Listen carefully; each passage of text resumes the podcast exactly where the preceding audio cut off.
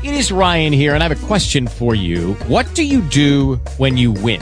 Like, are you a fist pumper? A woohooer, a hand clapper, a high fiver. I kind of like the high five, but if you want to hone in on those winning moves, check out Chumba Casino. At ChumbaCasino.com, choose from hundreds of social casino style games for your chance to redeem serious cash prizes. There are new game releases weekly, plus free daily bonuses. So don't wait. Start having the most fun ever at ChumbaCasino.com. No purchase necessary. VGW Group. Void where prohibited by law. See terms and conditions. 18+.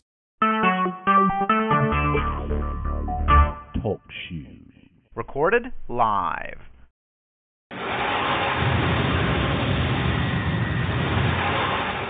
Welcome to the Colton Collective Podcast. Here are your hosts, Dave A.C. and the Sixth Doctor.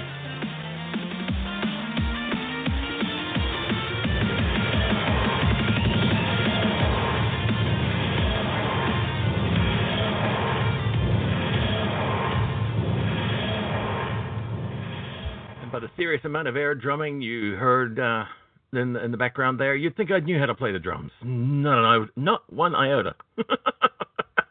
Hello, everybody, and welcome back to the Colton Collective Podcast. Yes, we're back, and it's been 7 years. Not since we were last on. It's only been like 2 months. But, yeah, Dave's aged only a little bit since you last saw him. Hey, Dave, how you going? I don't know whether it's a scratch or itch, but I'm good to be here, Ian. Good to be here. Yeah, at your age, it's good to be anywhere, isn't it? It's a thing. I paid him a compliment before the recording started. I called him raw talent. Oh, you're talking about me? well, I've scratched so much, I'm raw. And what do you get under the surface? Talent. Oozes out of him. Is that what it is? I was going to go see a doctor. Oh, dear. I'd say it's going to be one of those shows. We've been saying that for 7 years. Kind of goes without saying, doesn't it? It's going to be one of those shows. All right. Well, yeah, it's been 7 years since we started this little game here. And let's see who's joining us on our 7th anniversary. Joining us on audio, Kyle is here. Hello, Kyle. Congratulations on 7th. Hey, guys, how are y'all? Very good, thank you, sir. Glad you could join us on our 7th. I am excited and glad to be here. So, sure, yep, can't be anywhere else this afternoon.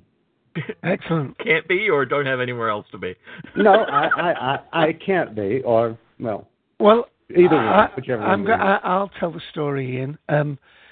Clarence, Lee, and himself had 3 straws. Guess who picked the short one? And here I am. There you go. There he is. All righty. Well, thank you for joining us, sir. Glad to be here. Also on audio, our third wheel, and we don't mean that in a bad way, because, without that third wheel, we'd tip over every day. It's Mr. Randall Thor. Hello, Mike.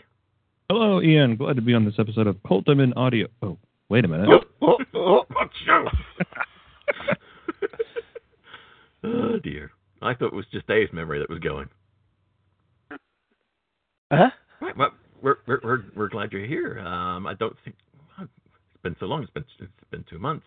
I don't know if you were on live last time. I think you were live via cell phone last time. We heard from you. No, I was here at my new studio, shall I say. His new dig. My sound mixer and everything set up. Because now I can do this crazy stuff. Oh, cool. Oh, just say excellent, would you? Say excellent. That's just excellent. Impressive. Excellent. There you go. Just like that. I thought he sounded like the Brigadier himself, but that's a bit of a can of worms. Yeah. Let's not go there. That happened, Mike. Just so you know, in a show called Doctor Who. Oh, never heard about this. What's it about? It's about. Never mind. All right, moving swiftly onwards so we avoid the embarrassment. Also, joining us on audio, Rick Wall is here. Hello, sir. You think you're going to be not embarrassed by introducing me? No, sure, I won't go anywhere. I'll choose my words a little more cleverly next time. Anyway, yeah, I had nothing better to do than I mean. you would not be anywhere else. That's what it is. Yep, exactly. Like Carl said. Yeah, he's lost the keys to the door. He can't get out. Happy anniversary to Colton, and I don't know if I've congratulated you and Megan on yours. I'm sorry about that. Happy belated anniversary to you two also. Thank you very much. For those of you who are unaware or just don't care, my wife and I celebrated our 20th anniversary on Wednesday just past, and we celebrated it by doing this thing called Pokemon Go. And we went out for dinner as well, but we also did Pokemon Go, which we'll probably talk about a little bit later in the show, because it's, I think, a bit newsworthy. The Pokemon went. Maybe Mike and I can cover that in news. Anyway, on with the introductions. Actually, that's all we have in audio at the moment. So it's a matter of just seeing who's under the cone. Controls New Agent Training Program, Section 3.5, the Cone of Silence. To activate, simply lower the cone and speak clearly. What? Do not overuse the Cone of Silence. What? Do not shout in the Cone of Silence. What? In fact, don't even use the Cone of Silence. What? It's never worked right. I don't know why we bought it in the first place. The portable cone of silence. What? All right. Joining us under the cone, Mr. Merle McCarley is here. And the birthday boy himself is here. Cybob. Of course, it wouldn't be our 7th anniversary without Cybob showing up. I mean, there's no spoon. All right. The thing you read out in text chat that completely threw the audience for a loop. Yeah, I'll have you know, I eat my birthday cake with a fork, not a spoon. Oh, fork you. I meant there's a line for the forks. A fork, you. There are fork That's what I meant. Handles. Fork handles. But yes, Cybob is joining us. Cybob, I hope he doesn't mind me saying, is 60 years old today. And it probably feels like the pre-show took about that long. But thank you for joining us, sir. Always camped out there in the text chat under the cone of silence, and it wouldn't be a show without you, sir. We're glad you make it to every show. All right, indeed. That's enough sucking up the Cybob. Also, guest 8 just rolled on into the chat. We'll unmute you momentarily. And as Dave just said in the text chat. So you've seen that, and I've said that, and yeah, we'll get there. So y'all are on the same page. There you go. Yeah, we're all on the same page. All right. Well, let's introduce just about everybody. And he doesn't look any older than 7. But here he is. It's the Typing Monkey, which means it's news time. Go, Typing Monkey, go. You beat me to it. Well, Ken sends his apologies, so I had to do it for him. There you go. He's all our right. monkey instructor. Monkey instructor, yes. All right. Since I can't remember who's up, who has news, I'll turn to Dave and say, Dave, it's your turn. Well, it is actually. Unfortunately, I've only got one piece of news to cover that is Doctor Who related. Of course, one of the reasons why we're doing these monthly shows at the moment is because of the hiatus that Doctor Who's on. We know that they are now filming. They've seen a few tweets from Maisie character, so Maisie. That we know that Maisie. Well, she's called Bill, but the actress is called Maisie, isn't it? And I don't know what's her name. I forgot her name. She's no Bill. Bill, not Bob. Bill. Yeah. So. We are monthly at the moment, and that's why there doesn't seem to be a great amount of news, unless, of course, you're a fan of Mr. Ken Deep. Ian, myself, and Kyle have now, of course, are on Doctor Who PodShock as co-hosts, but Ken Deep is one of the originals, and he's having a marvellous whistle-stop tour around Europe, been to UK. I think he's back in the UK. He's been to France, been to Germany, and recently posed with none other than the legend that is Tom Baker. And he's having a whale of a time there on a flying tour. He's been talking to our friend Colin, and he's been with Fraser Hines. I think he's been with Sam Stone. So a lot of envious people on Twitter following him about. But the only official Doctor Who news that I have is another sad passing of an actor from the classic series, William Lucas, aged 91, but nonetheless always a sad occasion, born in 1925. William Lucas played Range in the 1984 Doctor Who story Frontiers. It was a role that took over shortly in the recording because of a sad murder of the original actor, Peter Arne. Now, that has happened since then, that's happened in New Who, hasn't it? When the person who was going to play Donna's father passed away, and then of course we had a replacement with her granddad, the brilliant UK actor there. Bernard Cribbins, right? Bernard Cribbins, indeed. So it does happen from time to time. Anyway, Lucas is best known for playing James Gordon in The Adventures of Black Beauty, and he's been in lots of other TV series, which I won't list, but he has been in Coronation Street and other things. So that's sad passing, William Lucas, age 91. So we can now move to more cheerful news, hopefully, and we're going to go to Mike for the next pieces. All right, I'm doing a bit of time traveling here because my news comes from the not-too-distant future. The latest update from Mystery Science Theater came last night during San Diego Comic-Con. Mystery Science Theater 3000 had a panel during the event at around 8:30 p.m. last night. And several hours before this, sort of a heads-up to all the Kickstarter backers, of which I was one, there was the Joel Hodgson, series creator, was teasing a big announcement for the series at the panel, just telling everyone to stay tuned to the Twitter and Facebook pages for more info. And the main big news is that Netflix, it will be the exclusive home to the new season of Mystery Science Theater 3000 when it airs. Of course, production on this is starting now. It's in pre-production right now. They've announced the main cast. Felicia Day and Patton Oswalt are joining on as the two main Mads for the series. But another announcement they had was that there will be some returning names from the original Mystery Science Theater 3000 series. Bill Corbett and Frank Murphy, who voiced Crow and Tom Servo from the original series, as well as playing Brain Guy and Professor Bobo from the last season of Mystery Science Theater 3000, will be returning at least as cameo appearances in the new series.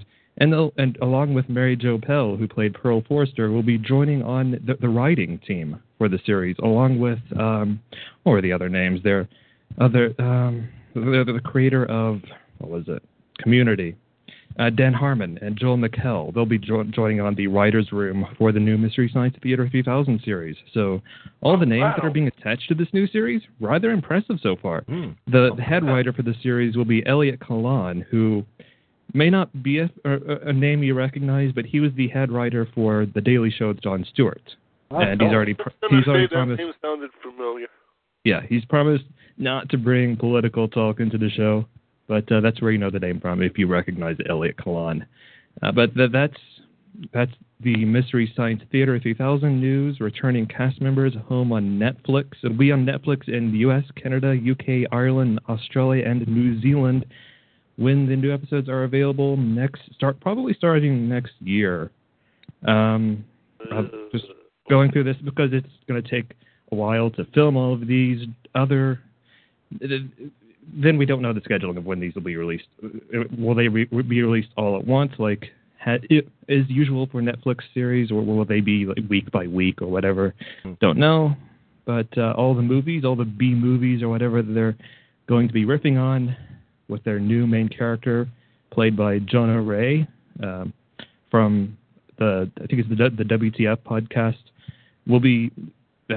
all the movies have been secured. All the rights for those movies have been secured because that's a huge thing going back to the past seasons of MST3K. That's why you don't see season DVD sets of MST3K because movie rights for the episodes are always changing. And Joel has announced that all the rights have been secured via Netflix, and that's that for Mystery Science Theater. That was last night during Comic-Con. Some other Comic-Con news that I've noticed here is from the video game side of things. And this year marks the 25th birthday of a famous video game character, Sonic the Hedgehog, and a lot of Sonic fans were wondering what kind of games would be announced. And there were two games announced by Sega yesterday. One to celebrate the 25th anniversary of the series. They're both games are coming out next year, the 26th birthday. But anyway, the first game, Sonic Mania, is being designed in the style of the original Sega Genesis games. Wow. Maybe even the Sega CD style, Sonic CD. But it's designed in the style of those games. It looks like It looks like it's played on a Sega Genesis or maybe even the Sega CD. So that's Sonic Mania. It's a collection of stages from the classic games. Some new ones thrown in. Then there was a new game that looks to be a sequel, at least, to Sonic Generations, which was the 20th anniversary game. Main interesting thing here is that it's the first game to officially be labeled as coming to the Nintendo's NX console, but this whole thing gets into video game discussion, which is not really our forte here. But that's my main takeaway from Comic-Con so far, that I don't think anyone else is going to cover. I have some thoughts to things other people will mention, but we'll see. All righty. Thank you, sir. Thank you. Who's next, Dave? It's Rick. Rick. Hello, guys. Just a heads up.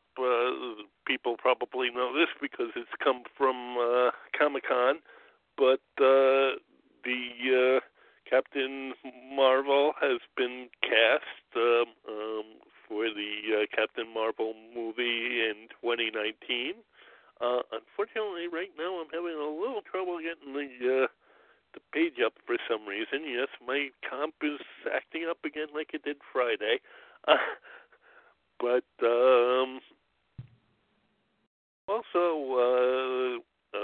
There's going to be an old friend popping in on a movie. Sylvester Stallone is going to have a cameo in the Guardians of the Galaxy 2. If I may, I have the page that I'm trying to take this news from in the chat thing. Can I put it up on the main... if my computer cooperates, on the main chat box. Yeah, go ahead. All right.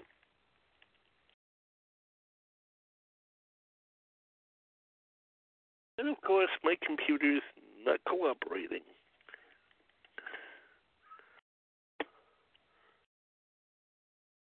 One more try, and then we'll perhaps refer to it later. Our next time you speak, you can refer to it. Did it go up? Nope. And Captain, and I do have that name for you for Captain Marvel. It's I think it's pronounced Brie Larson. Nope, it's not going up. Oh well, crap. Sorry about that.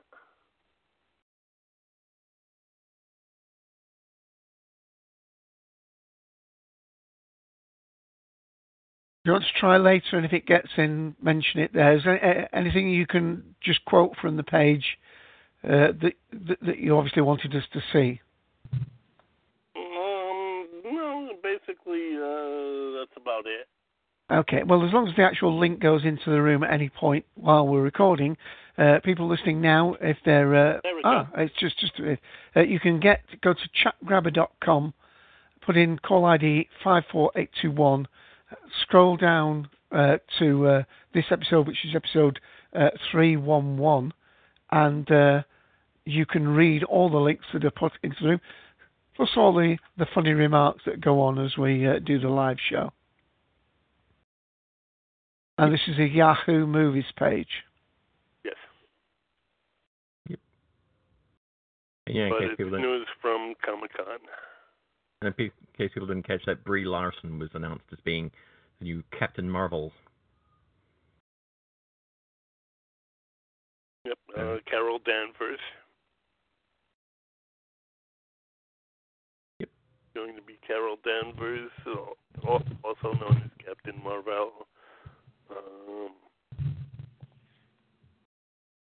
And Rick knows his alter egos because on the recent Friday Night Quizmasters, he was jumping on all over those answers. You did a really good job on that. What do you learn from a comic collector and a former comic book store owner? Well, now that's true. Now I know what to write for my next round of quizzes. For those who didn't know, that's Friday Night Quizmasters here on TalkShoe. Call ID 136456. Hosted by our very own Jeff, who quite often joins us, but on these monthly ones, I think he gets a bit out of sync with us. But and of course, we're going 1 week earlier. We should have said that, by the way.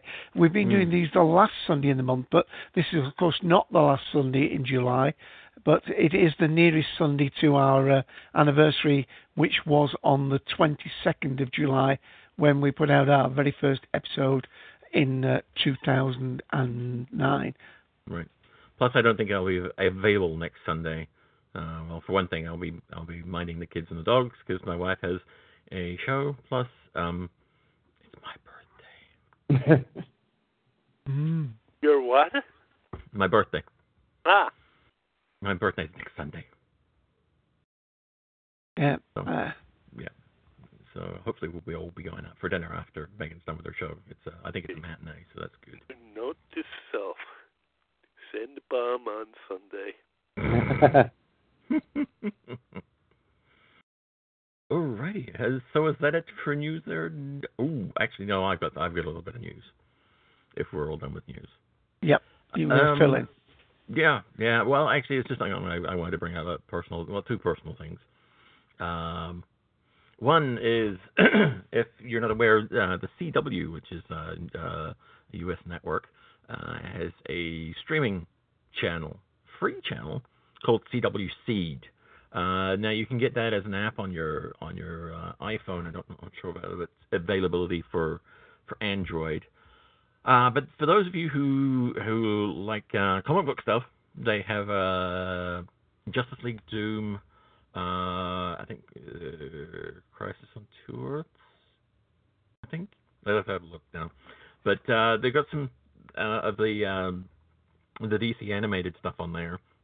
Plus the other thing that they've got on there, but I don't think they're having it on there for much longer as Mike starts playing Terraria.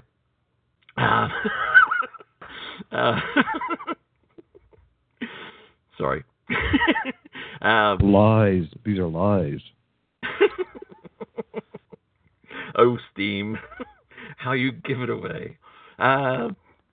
They also have the 1990s Flash series. Now, they recently tweeted or said on their Facebook page that it wasn't going to be out there for very much longer, so if you have any desire to watch the old one while we're waiting for the new one to come back, pop in there and have a look, because actually I surprised myself. I watched the pilot on the weekend, and it holds up really, really well. And for those of you who weren't aware, who, looking at the Facebook page, a lot of people weren't, they weren't aware that the stars of the 1990s Flash series have also been starring in the new series, of course. So yeah, take a look at CW Seed. If you have a Roku, it's also available on there. That's where I've been watching it, so you can watch it on your big screen TV. The next thing I wanted to bring up is Pokemon Go. If you haven't started playing this, you might soon. He's a grown man, you know, folks. He's a grown man. Shut up. You should play it, Dave. See, there could be a Pokemon in your house, and you don't know. You need to check these things out. There could be a Pokemon roaming around your house right now. Okay. But yes, Pokemon Go has taken the world by storm. I was going to say the country by storm, but no, it's definitely the world. Everyone's out there trying to catch them all. Apparently somebody in, I think, New York says they have caught them all, apart from the ones that are only available in various countries, and he's starting up a GoFundMe page to fund his trip around the world to try and catch them all. And I wonder if it was the cop who walked into the wall. Never mind. Or the two gentlemen who walked off the cliff. Idiots. No, you've told us the best person at this game. I take it you're the best person at this game in your house, aren't you, Ian? No, I'm not. My wife is. My wife actually works at a Pokestop. So she has all the Pokeballs, she has all the potions and everything. And downtown Punta Gorda, which is where she works in Florida, has an enormous, because it's a historic area, it has a lot of parks. It has probably about 20 or 30 Pokestops in this downtown area, and three of which are in a triangle. And last night, and on our anniversary, we went down and played Pokemon Go and caught quite a few Pokemon. Plus, we had some really good ice cream. There's some really good ice cream. So if you're ever in Punta Gorda, go down to downtown Punta Gorda, have some of the best rum raisin ice cream. See, we cover everything on this show. Right, let me ask you a question, because I'm totally ignorant about this. But if you and your wife are there trying to grab a Pokemon, if you both see it on your phone, if one of you snaps it, is that still available to the other, or is it then gone? No, it's available to the other person too. Everybody down there can catch the same Pokemon. Like we both, we all caught a Pikachu on my anniversary, so that was rather good, because that was one of the ones. Not that I was looking forward to getting, but it's like I know some of the names just because, you know, when Liam was younger, he used to watch the cartoon, and so you learn certain names like Squirtle and Pikachu and Bulbasaur and Meowth, and so Dave's going, he's speaking a different language. No, I was going to say, and your 6-year-old's grown out of this. No, he's playing it like crazy. All right. Actually, the whole family's playing it. We all went out last night. It's probably the first time Liam's actually left the house to go with us somewhere willingly. We said, would you like to come out with us? Well, where are you going? Well, we were thinking of going down to catch Pokemon in Punta Gorda. Sure, we'll get our shoes on right now. You won't be embarrassed to be seen with me. Him, his friend, and his girlfriend, well, female acquaintance. They're not boyfriend, girlfriend. Female acquaintance only. We all piled into. We had to take two cars because there were so many of us going. Callum came too and had a good time. And, it's kind of a little creepy that so many people are playing it. But as one of the posts I saw on Facebook the other day was, you nerds need to get outside more. No, that's not what I meant. Stay inside. But it's crazy. You go downtown and you think, yeah, people are going to be looking at me weird because I'm playing this Pokemon game. But you realize they're not looking at you weird because they're all busy looking at their phones playing Pokemon. Shoulders to your side, yeah. Yeah. It's like, and there's just these glances up as you catch somebody's eye and everybody just smiles and you just, hey, did you catch that Squirtle? Yeah, I'm all over that. That just sounds rude, doesn't it? Yeah, it does. But yeah, so it's an interesting thing that. Have you ever been Pokemoning, Ian? Oh. The odd thing about it, the thing that it brings to mind to me is there's a book. It was also a TV series, The Tripods, by William Christopher. And he ended up writing a prequel to the whole series. It was more of a kid's book than... I mean, the other ones were kind of like young adult anyway, but this was... But the whole premise is that prior to the invasion of the Tripods, and the first people to basically make it to the White Mountains to escape, the aliens used TV to basically enslave the world and get the caps distributed, or early version of the cap distributed. And they had a kids' TV show called The Trippies. And that's how the whole thing gets started. And so Pokemon Go gets me in mind of that. It's like, what if we're being enslaved by an alien race, and this is how they're doing it? So, yeah, that's my little trying to link this in with everything else. Notice that Mike hasn't said a word. Must be a good game of Terraria. You could also link this into that episode of Star Trek The Next Generation, the game, where an alien race used that game, video game headset to try to take over the Enterprise. Right. Yeah, by trying to get the discs into the hoops. Yeah. It's this whole thing with Pokemon Go is just this weird. Okay, two things I could say about this. One, Pokemon Go proves, if anything, that augmented reality is a far more viable entertainment venue than virtual reality will ever be. Augmented reality is far more accessible than virtual reality, whereas now you have the bulky headset that you have to wear, where you're even more cut off from reality than you are people who just stare at their phones. Right. And that's the other thing to mention, is that people who are going around playing this are so focused on their phones that they're not paying attention to everything going on around them, even though the game itself tells you every time you start it up, stay aware of your surroundings. Yeah. It tells you that every time you start it up.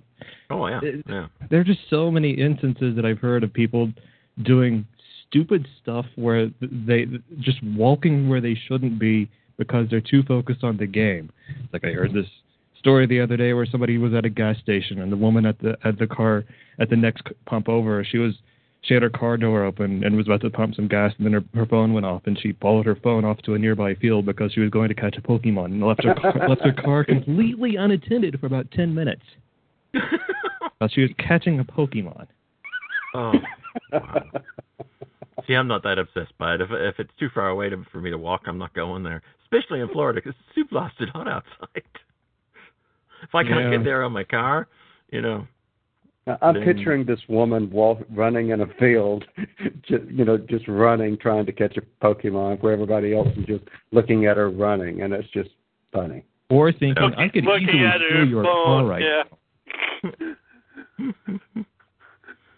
Yep. But it is enjoyable, and it's good to see people getting outside, and there's a bit of a sense of community, too, when you're playing it. Although I do see the dangers of it. The night we were out, there was actually a Pokemon-related fight, which, it's like, come on, you guys don't need to be playing this if you're going to be fighting about it. Come on.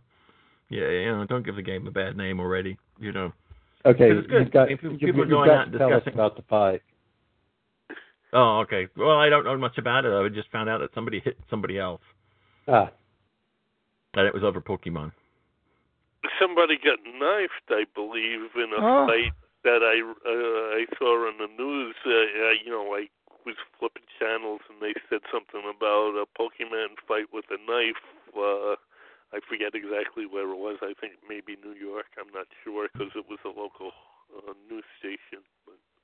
Don't bring a knife to a Pokemon fight. Yeah, there are all sorts of those incidents going on. So one thing with the game, if you're in the same area, then you see the same location that the game indicates as Pokestops. And for those who haven't played it, Pokestops are places where you can get in-game items for free. Items to catch Pokemon, items to lure more Pokemon, or whatever. But anyone in the same location sees these same locations. And there have been these news stories where people have been gathering around those to rob people because they know people will gather there and be so obsessed on their phones. Hmm. So tell me, when is the My Little Pony Go coming out? Yeah. Well, it's the thing that I'm wondering now is what's next for augmented reality now that Pokemon has basically shown everyone the way. Because there was a game done by the same company that had a following. Ingress. It just wasn't heard of very much, called Ingress, and I liked it, but there just wasn't enough happening in it. Apart from going to the actual PowerPoints or whatever they were called. And so I quickly lost interest in it because there was nothing outside of going to these specific spots for it to hold my interest. But the fact that, Pokemon can be anywhere Portals, that's it, thank you. Tthank you, Merlin. Apart from going to there was nothing else to do outside of the portal. But with being able to catch a Pokemon anywhere, it's like, well, what's next? What else can we have? Can we do a Ghostbusters? Can we do a Ghostbusters Go? You know, where you can go around and you can catch ghosts. There's Pac-Man. Pac-Man. Yeah, there you go. And you can eat dots while you drive. Right. The first one of these I heard about was the one on the London Underground, where people used to have to do certain routes or something. I don't know. That was a different style of game. But they were having to go all over the London Underground. Right. Yeah, and Merlin is pointing out something that I was going to mention here, is that Pokemon and Ingress are made by the same developers, Alpha and Niantic. And a lot of this data is also given over by Alphabet, which is a division of Google, or was a division of Google, Street View, Maps. But a lot of the Pokestop and gym locations are decided by data that's left over from Ingress. That's why people have been noticing churches as frequent gyms. I've seen two or three churches in town that are labeled as Pokemon gyms, and it's a recurring thing throughout wherever people play. So all this data is from Ingress left over, and so it's a lot of similarity there. And Ingress did have a popularity. It was a popular game. I remember hearing about it, but it just didn't have the mainstream appeal. It didn't a factor. Pokemon being tacked onto it is what really brought it through. And Merlin also says large number of historical stops as well. Both of those are left over from Ingress. But other video game companies are looking at augmented reality after Pokemon Go and thinking, what can we do with this? Ubisoft, for example, is already working on projects. And it's crazy how successful Pokemon Go has been. Just a couple notes here. I think at San Diego Comic-Con, Niantic had an event where their original booth or whatever had seating for 400 people. But now that it's become a success, they changed over to a new arena where they could seat 7,000 people. Yeah. And it just financially, just in terms of financial success for Nintendo, it's at least momentarily made Nintendo in Japan a more financially successful company than Sony. Right. I do know that these games seem to have to be more and more innovative. I mean, I read one news that this was about the Elite game, Elite Dangerous. Some players found some space mystery, some hidden aspect.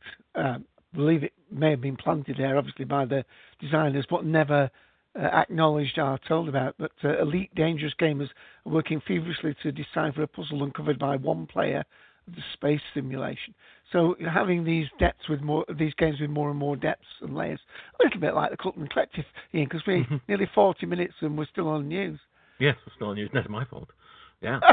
But, one other side note to it. To the whole Pokemon Go thing is it's actually working out good for some businesses. There's I mentioned we got ice cream on Saturday when we went to downtown Punta Gorda. That's because one of the reasons is there's a Pokestop right outside the ice cream parlor, and what the ice cream parlor have been doing is A, they've been staying open later on the weekends, and B, they've been putting what's called a lure.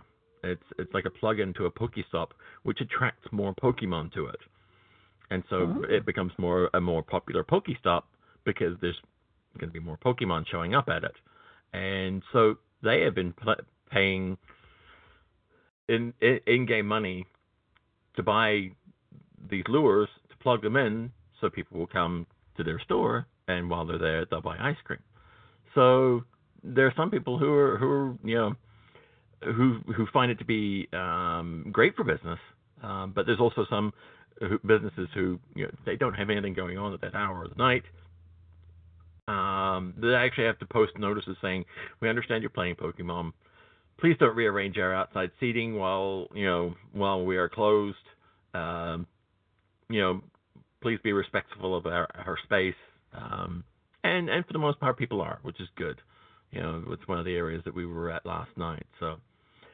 So if everybody out there playing, just be respectful of where you're at. Be aware of where you are. Keep looking up from your phone. Don't walk off a cliff. Don't Pokemon and drive. No, sorry, don't Pokemon Go and drive. If you do, have a Pokemon safe driver with you holding your phone. I'll go into Google Car. Yeah, we'll go into Google Car. But yeah, play safe and enjoy it, and we'll see you out there. So I think that probably wraps it up for news. Yeah, and it's year 8. Yeah, year 8. We made it all the way to year 8 in one show. Well, speaking of shows and stuff, we have a special clip we want to play. Dave, would you like to introduce the clip?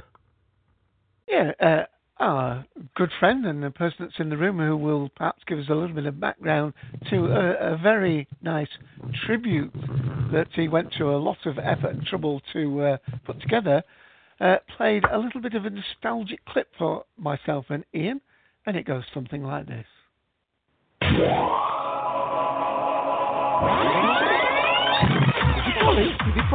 We are coming. All the callers gone out. I've never seen you under so many disguises, Dave. Serious tone. Now, professional, guys, professional. No nose.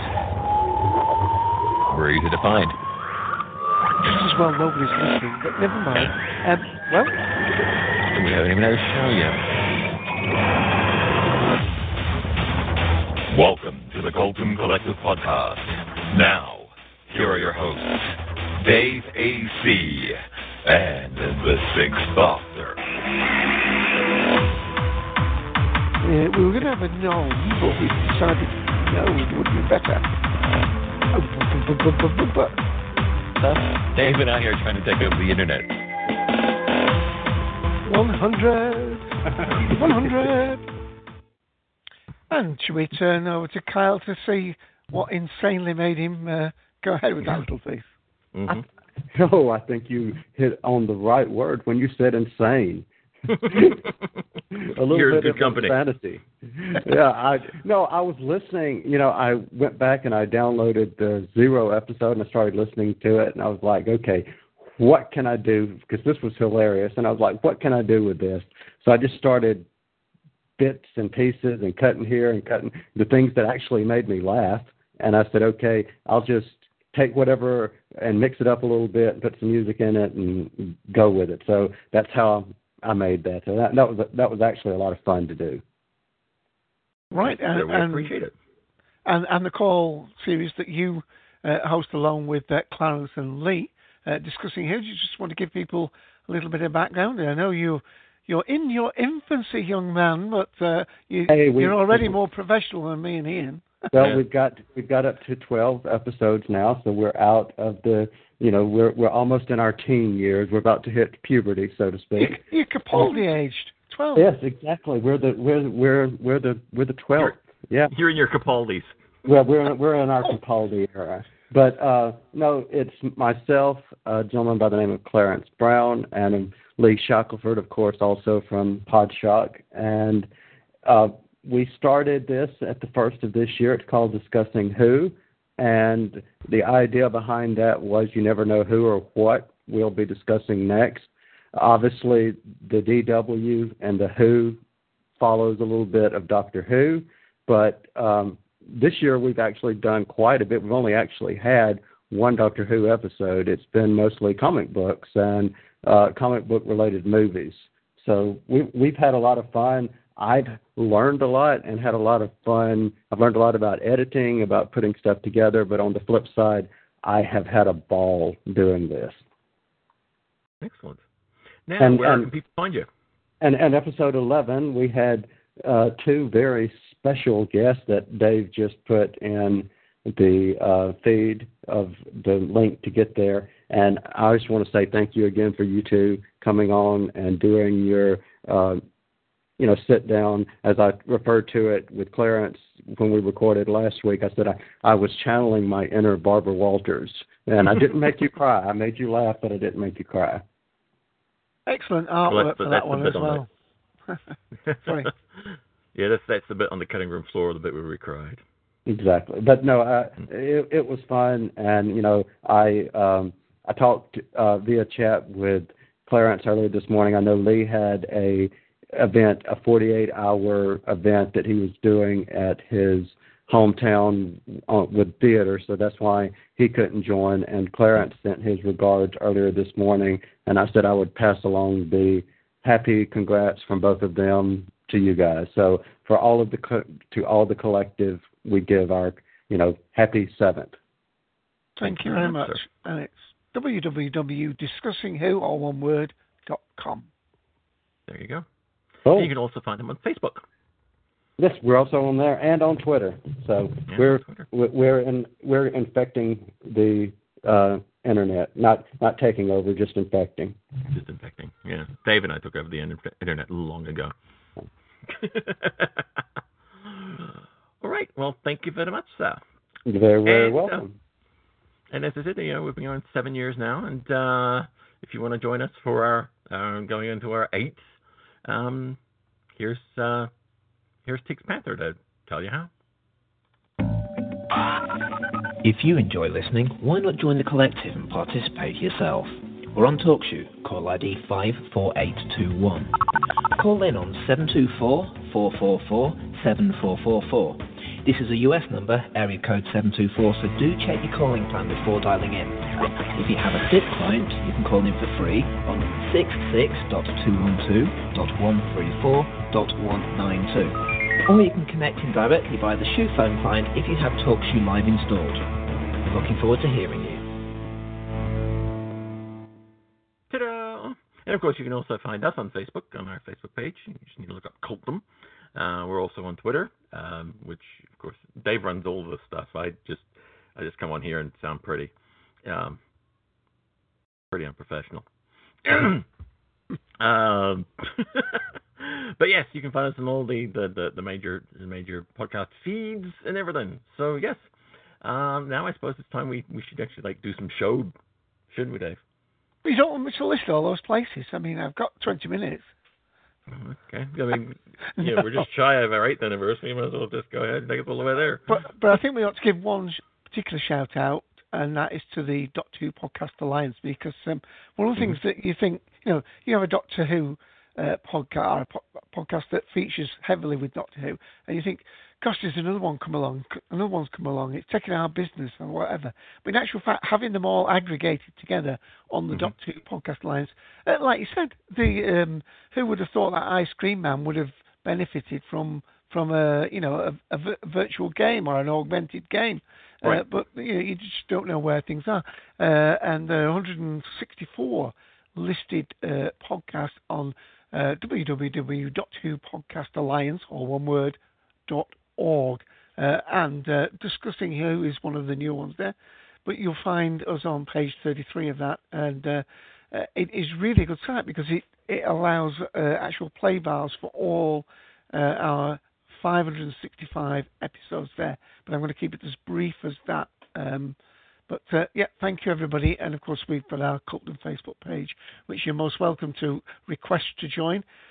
We don't put people into our group. If they request to join, we do have a quick look at their page just to see that they are people that post.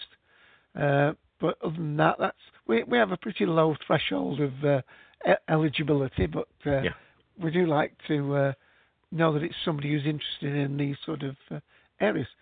So, Ian, let me just very briefly say, if we're going on to the topic now, that we're talking about not Comic-Con itself, but I'm sure anybody who's got some general comments to make will throw those into the mix. But this is one of Ian's ideas, so it's got to be a good one.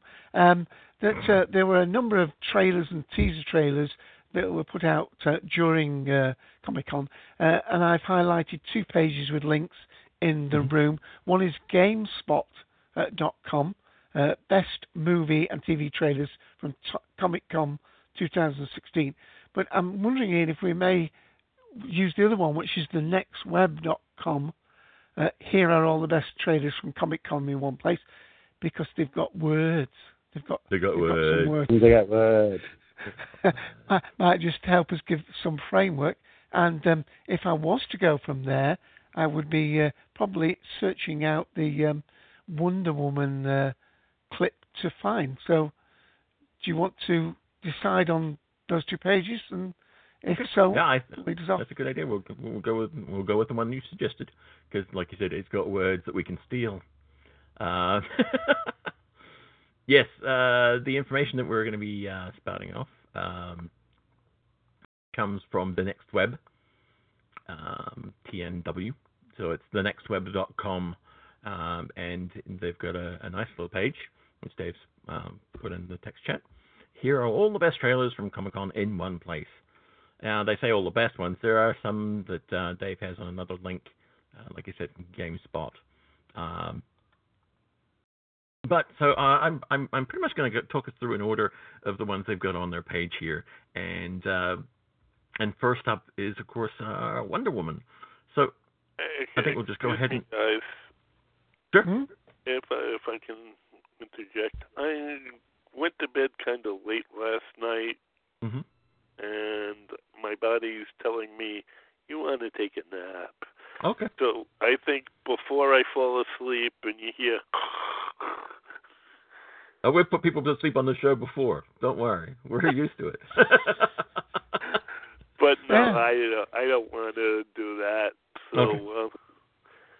Unfortunately, I'm going to say my goodbyes. And I do want to stay and talk, but like I said, I'm like, go to bed, take a nap, whatever.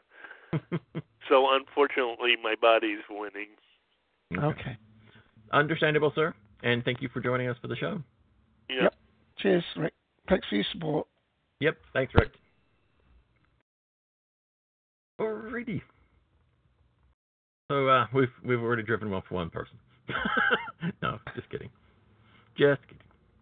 All right. So yes, first up on their list is the Wonder Woman trailer, which I was anticipating. I have to say, and.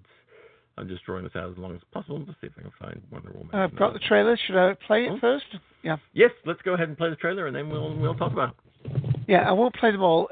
Some of these trailers run for 2.5 minutes, so I'll play them short of that.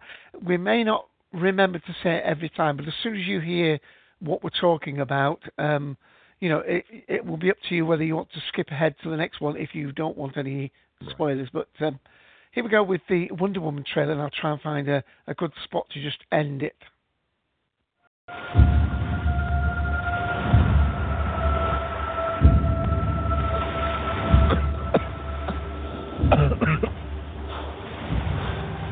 You're a man. Yeah. I mean, does that look like one?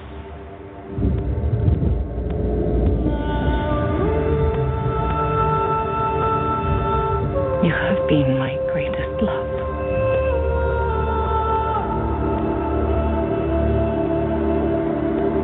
Be careful, Diana.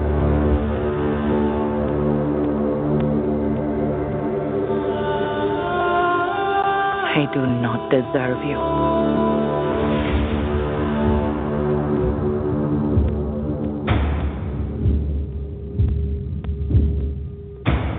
Have you never... met a man before? I mean, what about your father? I had no father.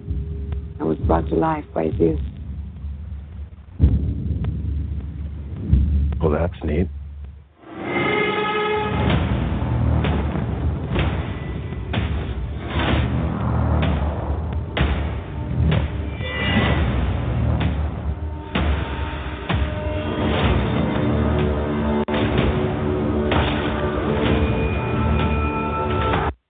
Stop it there, because there's some quite long passages of absolutely beautiful music and wonderful scenes, but it doesn't help on audio. Right. And here's what they have to say. Finally, a woman-led superhero movie, not to mention one of the greatest superheroes of all time. Yes. Yes. Appreciated feminist tones aside, what I do is not up to you, the movie takes on a lighter color palette than the other DC movies. It looks gritty, but not in the might-as-well-be black-and-white monotone movies of Batman versus Superman. Wonder Woman is probably the best part of the movie anyway, so things are looking good. And it doesn't look too bad. I'm a huge Linda Carter Wonder Woman fan. So it's very, very difficult for me to be objective about it, because Linda Carter will always be Wonder Woman to me, so it's very, very difficult to see somebody else in the costume. But I'm looking forward to it. I'm not a big fan of DC Universe movies. Like it's been said, they always have to seem to have this dark tone to them. I am looking forward to it. And the trailer is nice. Shows a lot of good action. The lasso looks brilliant.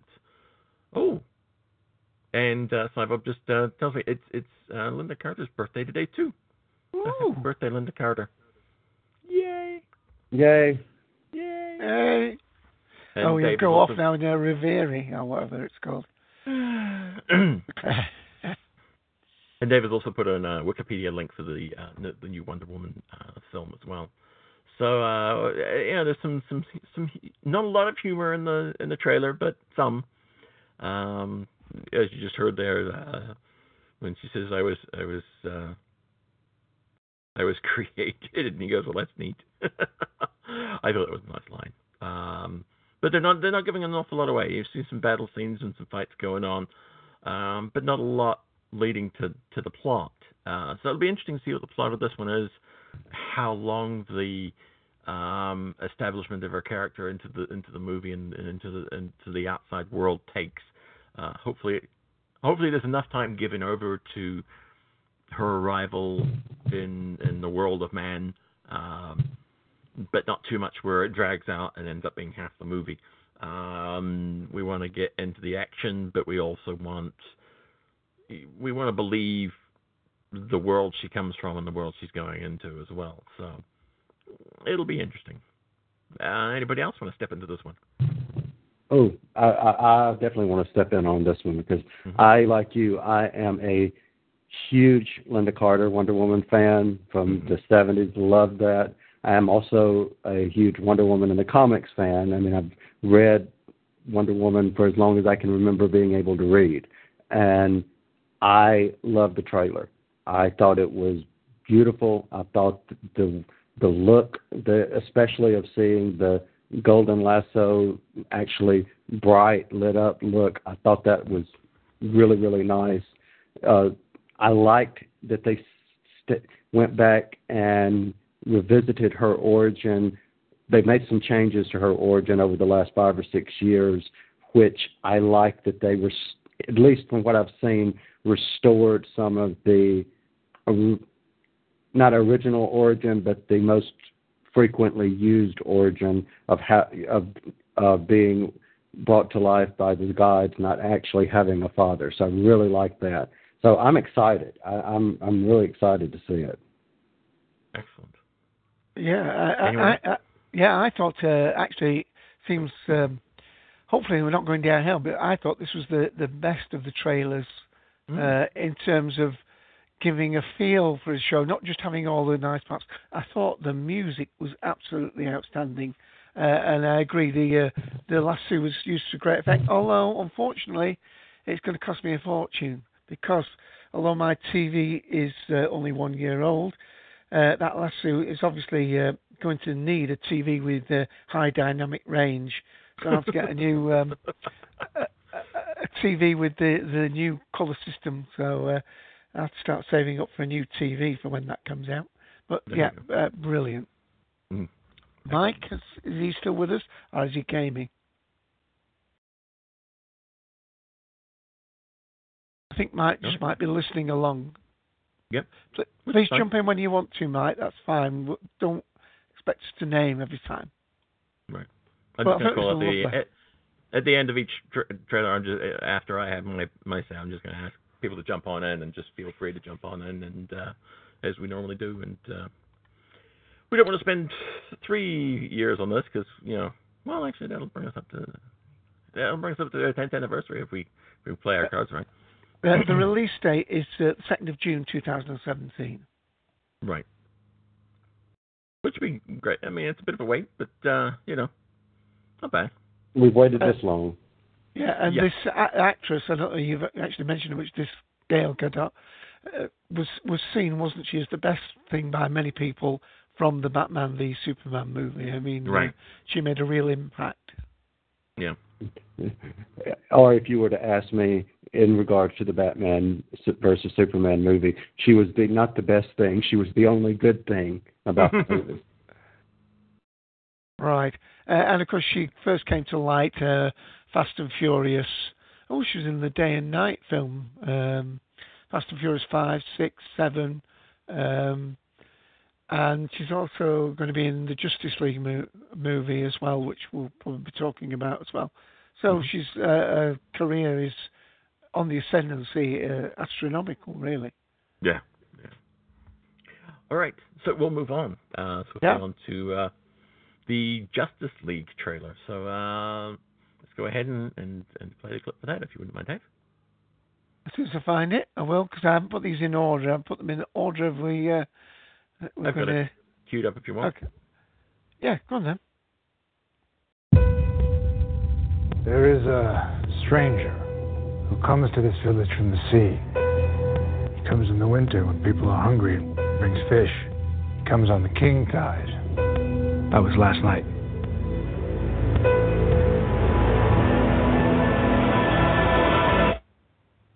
Talk.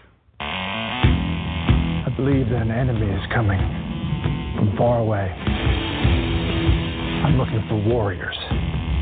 This stranger. Others like him. I'm building an alliance to defend us. It's very important that I see this man. Barry Allen. Bruce Wayne. You said that like it explains why there's a total stranger sitting in the dark in my second favorite chair. He said he'll fight with us? More or less. More or more less?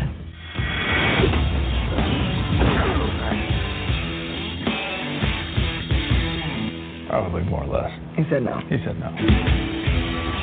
Look, man, I don't know who you are, but whoever you're looking for...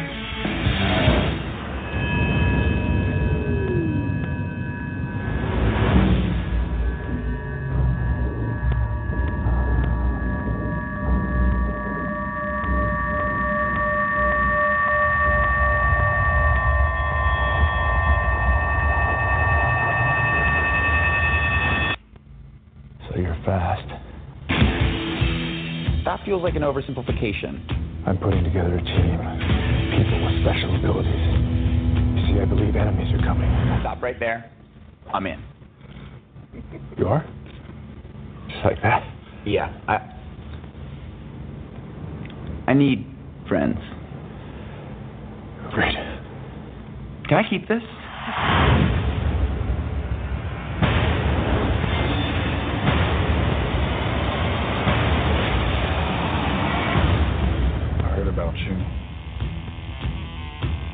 Didn't think you were real. I'm real and it's useful.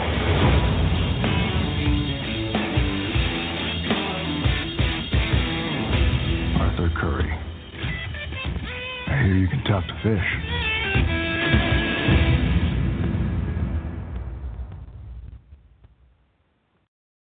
Alrighty. There you go. Lots of talking in that one, which is good. Actually, when they released this, they didn't release it as a trailer per se, but special footage for Comic-Con.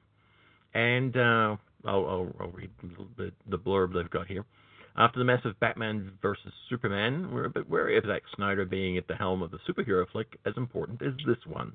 But this special footage reel, Warner Brothers isn't calling it a trailer, actually looks quite good. While Snyder still doesn't seem to like colors very much, the reel takes on a light-hearted, humorous tone as Batman goes about collecting his teammates. We're tentatively hopeful. And actually, this was one of my favorites so far. I mean, I haven't watched everything as yet, but this one I was worried about, as they so rightly put it. But I like the humor that's been showcased in here, and I'm happier about the Justice League movie. Not a lot of Cyborg being shown, which is interesting. I don't know why they're holding back on that footage. But that's the one I'm kind of most interested in is how Cyborg's done, because we've seen Batman and Superman and Wonder Woman, and Cyborg hasn't had a lot of screen time, you know, with the exception of things like Teen Titans and some of the animated movies. But he, you know, live action wise, we've never seen Cyborg. So I'm kind of curious to see what we get with a live action Cyborg. And just reading down the list, this movie, of course, will star Ben Affleck, Henry Cavill, Gal Gadot, Ezra Miller as Flash, Jason Momoa as what's his name? My memory's getting as bad as Dave's. The guy from Atlantis. Yeah, the one that catches Aquaman. Aquaman. Yeah, I mean that was how he's referred to in there. Yeah. Yeah. Ray Fisher, Amy Adams, J.K. Simmons, Jeremy Irons, Amber Heard, and Willem Dafoe. So yes, it'll be interesting. Justice League scheduled to be released November 17th, 2017, in 2D, 3D, and IMAX 3D. So yeah, it's one of my favorites from what I've seen thus far. Like I said, I haven't seen them all, but this one I'm it makes me far more hopeful for the franchise seeing this. Well, why do you think they decided to play the Batman as an older character? Is that because he's going to be like the mentor, of the group? Since most of the others have special powers and Batman doesn't, you think he's going to be more of the? Not that I'm an expert on Justice League. I'm far from it. I'm not much. I mean, I know from what I have seen on TV, Batman has always been like the head of the Justice League. Right. It's his money and tax that goes into building the Watchtower, and he's the main force behind organizing them. But he also keeps tabs on all of these heroes. He has, unbeknownst to them, a plan for taking each and every one of them down. Because he doesn't, essentially trust all these heroes.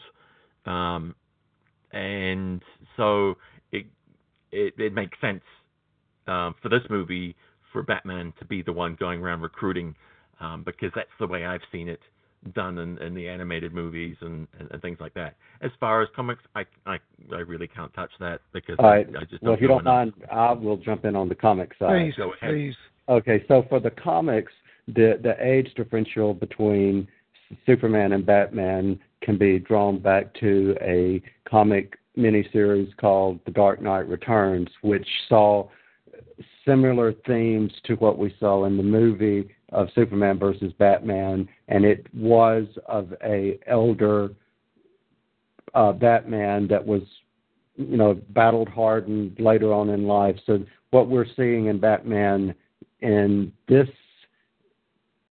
movie universe, so to speak, is that taken from that.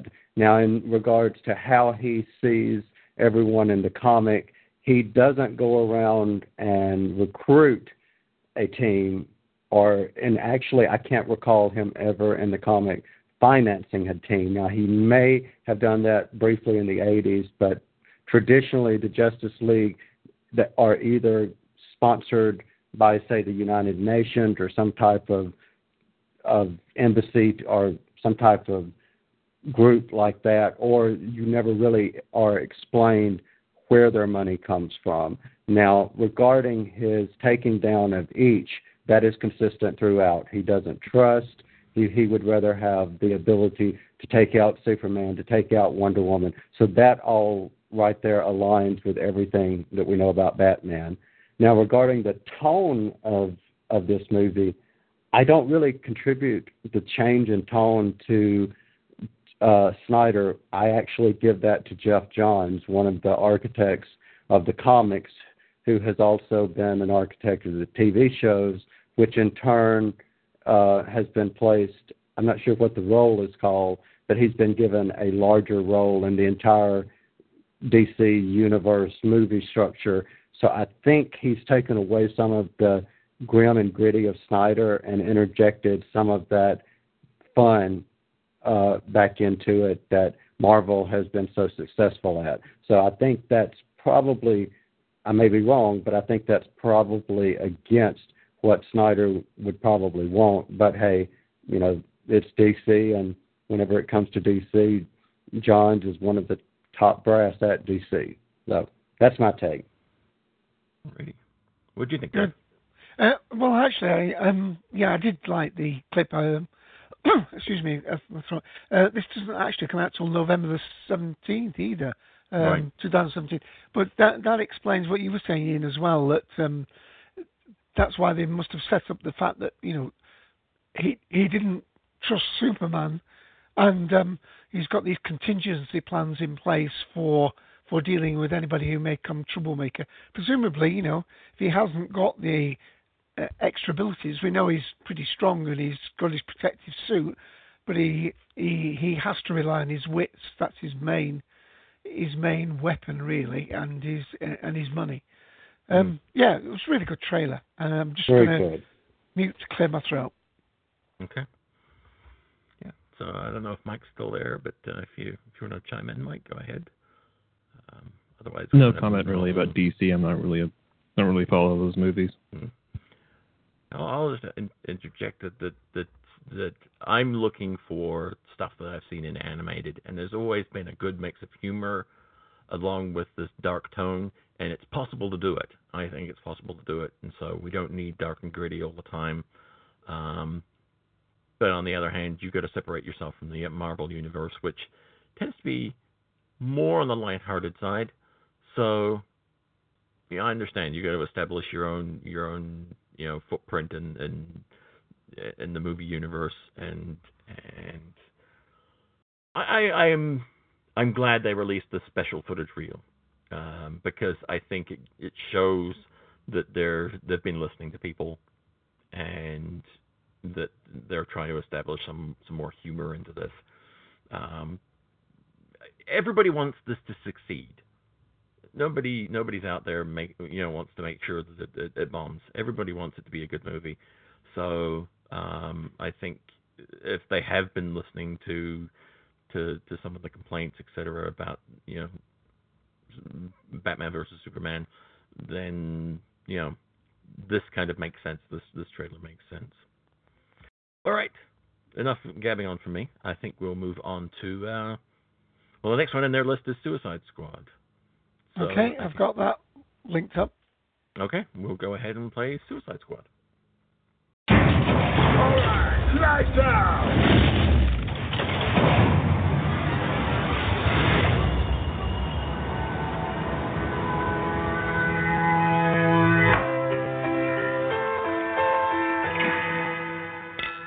Here's to honor among thieves.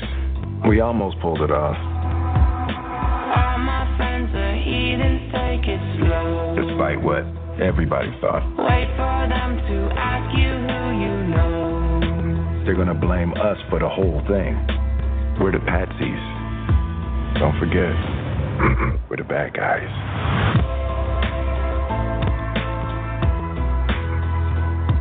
Please don't make any sudden moves. You don't know the half of the abuse. We've all heard the stories of Samson leveling a temple with a single push, or the Philistine weapon of mass destruction named Goliath. The next war will be fought with these metahumans. Please don't forget ours or theirs. I'm going to stop it there because it's well over 3 minutes long, that one. Right. I can't offer to know anything. I honestly know much about Suicide Squad, apart from what I've seen established on Arrow, the TV series. So I don't really know what to compare this with, but I wasn't really overly impressed with the trailer. It looks interesting. It looks like a movie I would probably rent on Blu-ray. It's not something I'm going to run out to the theater to see. I love Will Smith. Love him in movies. I don't buy him as a bad guy. And seeing him in this trailer, I still don't buy him as a bad guy. I looked at him and I'm like, it's Will Smith. He's a good guy. He's saved the world God knows how many times now. And I just don't buy it. I keep looking at him in this and I'm like, he's a good guy, right? He's going to be a good guy in this. He's going to like turn around and like be a good guy. But no, I mean, there are bad guys that are doing something good, but you know, that's the whole idea behind the Suicide Squad. From what I know, they've all been implanted with basically an explosive that will blow up their brain should they not do what their mission is. That's what I know about Suicide Squad. I know that much. The Joker, I'm not really impressed with, but I believe they're holding back on the Joker footage for a reason. We don't see an awful lot of it in this trailer. Don't like the costume for Harley Quinn. I prefer kind of more the classic cartoon Harlequin type Harley Quinn looking costume, but I realize they're going for more of a real world kind of look for her. So, you know, that's that really, I guess. I don't have an awful lot to say. It just didn't grab me as a movie trailer. It didn't grab me. So kind of. Okay, so you are very correct in pretty much everything you said about your assumption of what the Suicide Squad is as far as it relates to the comics. I've never read the comic, however, I know about the team, and the only thing that I would add to anything you said, I believe that part of being a member of the team is eventually they are working toward getting pardoned for their crimes, but of course the missions that they're going on are suicide missions. So, and the likelihood that these people actually reform, you know, is not very likely. I did read about Harley Quinn's outfit. The outfit that she's wearing in the movie is more akin to the New 52 version that she's worn since 2011. However, I think there is a scene that they will show when she's about to suit up where she either puts on or looks at, or that they, you know, they make reference to the traditional animated Harley Quinn outfit. Gotcha. All right. But what did you think of the trailer? Oh yeah. I could give it or take it or leave it. I agree with what you said about the about holding back on Joker. I don't see him as why would he even be a member of the team, and why is she a member of the team if they're working against the Joker? Because even if she is, and he is the ultimate bad guy of the movie, she's going to turn on him. I mean, that's a given. Right.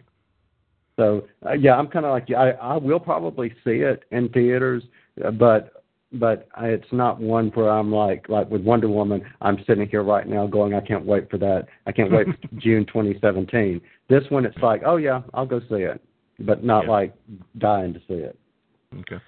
Well, I think as well after the other trailer, it's sort of we've seen the A team. This is the B team. But no doubt about it, it's still obviously a big group. I mean, if you got Will Smith in it, and other people, and obviously the characters they're playing. You've mentioned it. I mean, he's Deadshot and Joker and Harley Quinn and all the others. Boomerang. This comes out, by the way. We haven't got long to wait for this one. August the 5th, 2016. This year. So. That's one thing for it, and also I don't know whether it's my attitude to sort of pop music in films, but I wonder whether they're going for a slightly younger audience with this one, a bit more teenage funk, a little bit more teenage rebel. Not that these particular characters are in their younger years, but they're more a renegade squad, aren't they? In a sense. Right. More loose cannons and trying to reflect that in a little bit more of an edgy feel to the thing. And the other thing is, of course, if it's going out, I don't know why it's not going out. Perhaps it's just they found a weekend where there's not much competition for it. I've actually got, and if we've got time, I may go through it a little bit, a list of release dates, just very quickly. There's nothing else going out. The only other films going out later in August are Pete's Dragon, Sausage Party, whatever that is, it's one of these comedy ones, I think, Spectral, and Ben-Hur. So Ben-Hur's the big one on the 19th of August. So really, and Jason Bourne is the next big film to go out in July 29. Star Trek Beyond, of course, just went out on July 22nd. But maybe they've got a sufficient gap. I mean, if they can get 3 weeks clear till Ben-Hur comes out, then they can no doubt make quite a success. And maybe, you know, if it gives them a chance, it may do very well. Not as certain as the other two we've just done. Right. Excuse me while I clear my throat. All right. Well, next up in the list, we have Lego Batman. I don't know if we want to play the clip on that one. I'll just play a minute of it, shall I? Okay. Because there's some good jokes in it, at least. Go on. Computer, how do I put the Joker in Arkham Asylum? Quickest route, no freeways. Computer, do you hear me? Hello, Master Bruce. I've just taken away your computer privileges. Gasp! Sir, it's time for you to stop this unhealthy behavior. You can't spend the rest of your life alone, dressed in black, and staying up all night. Good night, Alfred. Sir, it's morning. You need to take responsibility for your life, and it starts by raising your son. I'm sorry. I literally have no idea what you're talking about. The young orphan you adopted at the gala. I thought I was being sarcastic. Hello, secret camera. What? It's the Batcave. Oh my gosh, oh my gosh, oh my gosh, oh my gosh, oh my gosh, oh my gosh. Oh my gosh, oh my... Batman! Whoa! You're darn right, whoa. Wait, does Batman live in Bruce Wayne's basement? No. Bruce Wayne lives in Batman's attic. So it's quite amusing. Yeah, I haven't actually had the time to watch the trailer yet, but just based on the audio there, I think I will be. What they do say in here is true. Lego Batman was probably one of the best parts of the Lego movie. And then, of course, they go on to say, let the trailer speak for itself. The Lego franchise has gone from strength to strength. And, of course, this is their latest outing, you know, the Lego Batman movie. And I know that we'll be seeing this at some point, whether it be in the theater. My son will probably see it in the theater before I will. He was awfully fond of Lego Batman. And for those of you who are listeners of the show will know that we have the Lego game for the Wii U. I've always been big into the Lego video games as well. And so this follows suit. Can I just drop that? Oh, sorry. Just to say Kyle's just dropping off for us. So. Oh, okay. Thank him. Thank you very much, Kyle, for joining us. Oh, he's gone already. Oh, no, you're still in the room, yeah. Oh, okay. But, yep, thanks, Carl, for being here today and for that lovely clip. Alrighty. So, yeah, the Lego Batman movie. Yeah, looking forward to it. It won't be something I run to the theater to see unless we have to unless I get dragged to the theater, for Callum to see it. Their movies always have a lot of humor in them, and they really poke fun at the whole, you know, superhero franchise and everything. And yeah, so it's well worth looking at. A lot of that humor is played off in Lego Dimensions, and so yeah, it'll be something I'll be seeing. I don't know if you have got anything to add on this, Dave. Well, I probably wouldn't go see it. I mean, the trailer is really fun. The thing is whether I could actually sit through a whole movie or something like that. I mean, it is absolutely keeps you in stitches. I mean, I've loved little Lego clips since we saw that little funny one with the what's the one in the from the Dark Star and your transvestite comic guy who did the getting the tray. I'm Darth Vader. Don't know. Yes. I'll have the Penne Alla Beata. Yeah, I don't know what I want to mean. I can't remember it now. Yeah, he does a fantastic one. He's Darth Vader in Lego going to the thing, and I want a train. It's the British comedian who's famously transferred. Eddie Izzard run all the marathons. Yeah. So when I saw that, I'm thinking, this is brilliant. And as you serve him that clip, is really great. The very recognisable voice you heard there was Ralph Fiennes, of course. So if they've got Ralph Fiennes, a serious actor, prepared to be in it. Maria Carey's in it, and Will Arnett doing the voice of Batman. I'm sure it's for its target audience. It will do extremely well, and that release date is February the 10th, 2017. And we'll keep talking, and if Mike jumps in. Yep. I'm tempted to skip the next one, at least for playing the trailer clip, because I think it's god-awful. Kong Skull Island is the next one on the list. Well, let me play. Let me play just 1 minute of it. Alrighty. Just so people get a feel for it. Mm-hmm. It's a survey job. Just chopper them in and out.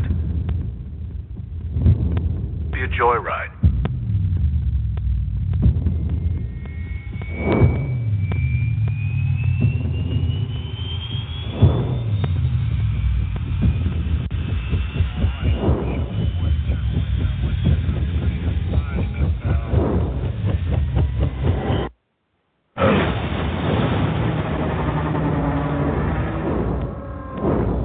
And I'll stop it there because there's a lot of that. What actually happens is as the helicopter's flying over, a tree flies out of the forest and hits the rotors of the copter. And, of course, you don't see whatever it is able to throw a tree, 100, 200 foot into the air. But it was a good guess. Yeah. Well, this ties in, of course, too, to actually it just opened this weekend. Universal Orlando just opened their newest attraction, Kong Skull Island. So I'm assuming that there's a tie-in between the two of these. And just so you know, a rundown of the cast of this is Tom Hiddleston, so all the girls will be going to see it. Brie Larson, Samuel L. Jackson, Jason Mitchell, Corey Hawkins, Toei Kebbell, Tom Wilkinson, Terry Notary, John Goodman, and John C. Reilly. But to be honest, the trailer does absolutely nothing for me. It looks good. They're very, of course, light on the reveals of Kong himself, which you'd expect. You don't want to see Kong romping around. You want to save that for the big reveal in the theater, of course.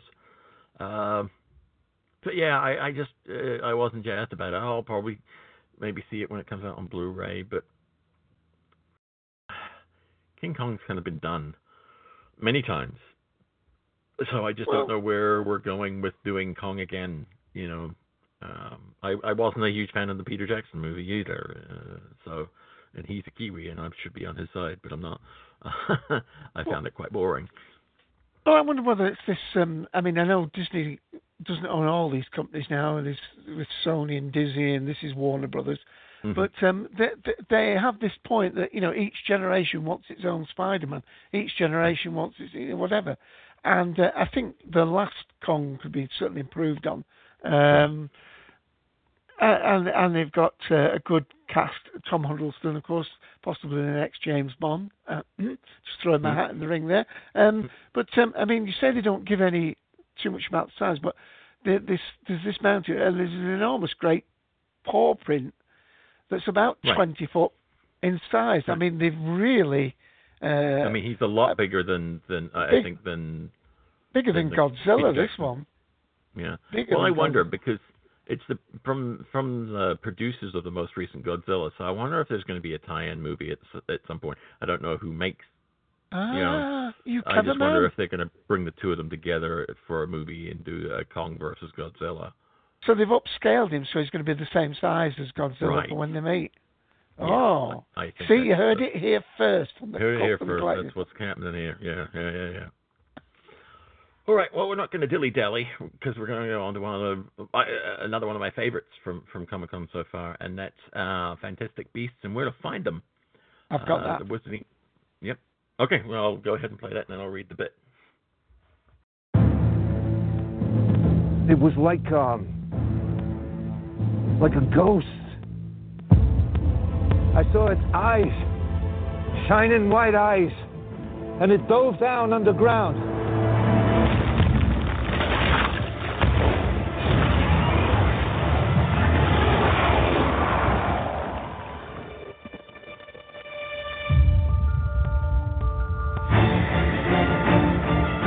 Strange things going on all over the city. The people behind this are not like you and me.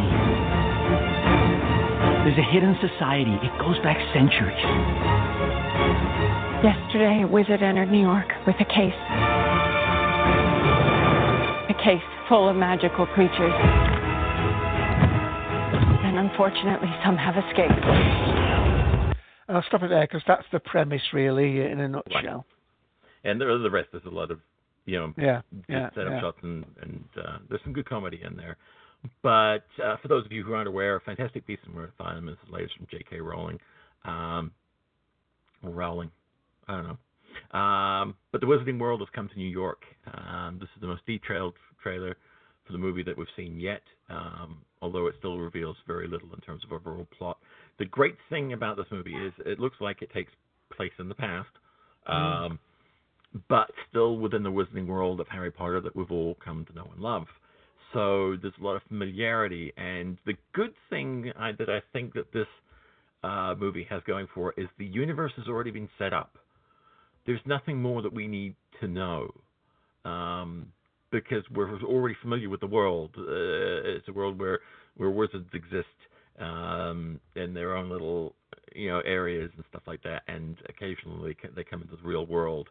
And so they don't have to set up a lot. And so that gives them so much more time for a great movie. I mean, even at the end of this trailer, you hear the familiar theme from Harry Potter, doom, doom, doom, doom, doom, doom, which is great because it's like, oh, yeah, we're going back there.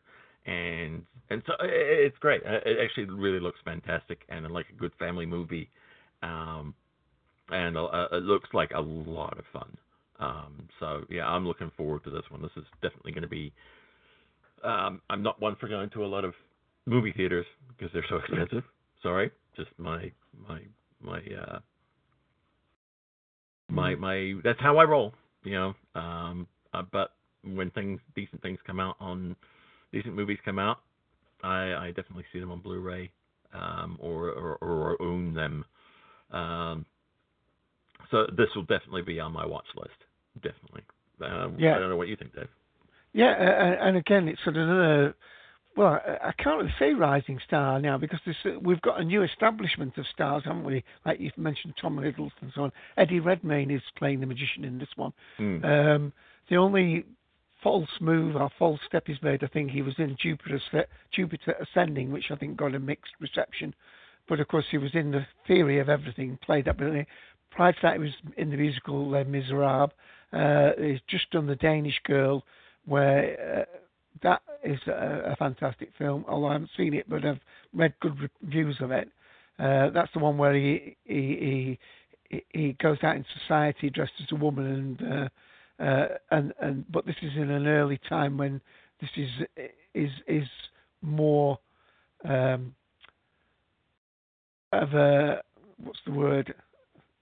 More of a sensation than nowadays. But he's been in brilliant things, and now in this particular one. Now this episode, this film, comes out November the 18th, 2016. So again, this is one of this year. I'm looking at who else: Dan Fogler, Colin Farrell. Colin Farrell's been in a lot recently, and John Voight, blimey, Ron Perlman, Hellboy actor. Right.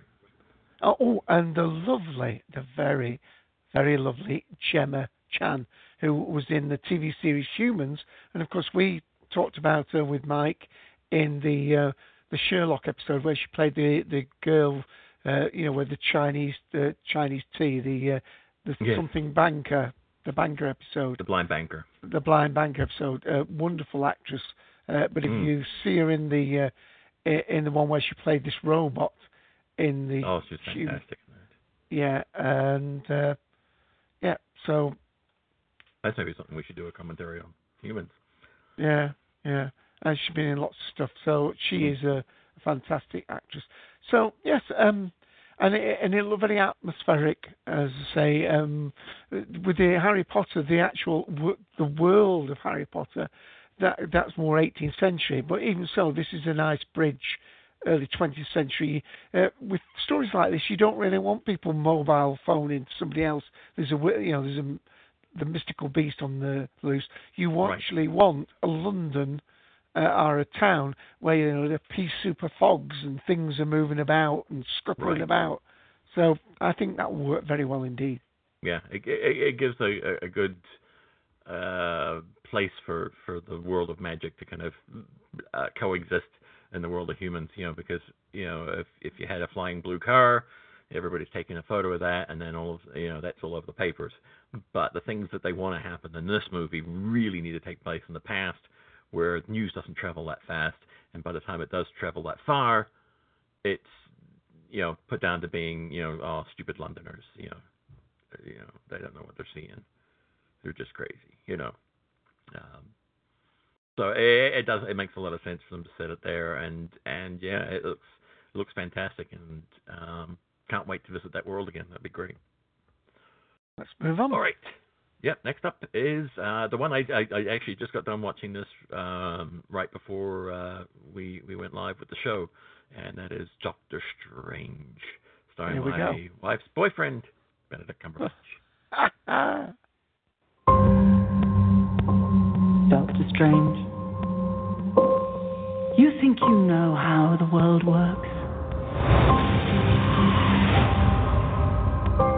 What if I told you the reality you know is one of many? This doesn't make any sense. Not everything does. Not everything has to.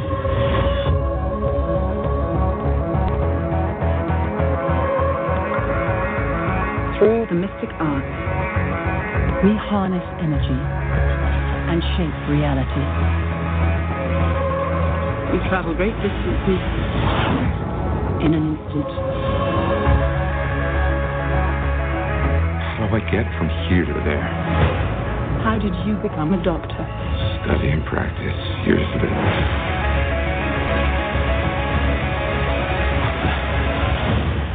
There's a strength to him. But is he ready?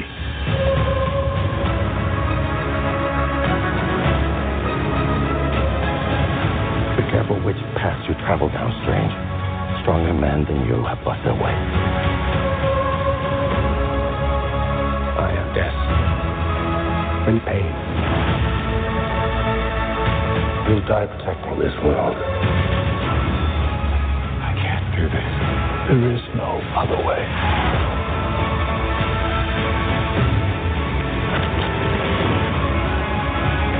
I spent so many years peering through time, looking for you.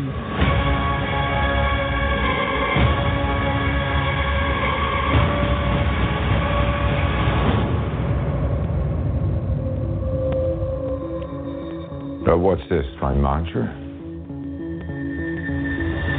The Wi-Fi password. We're not savages.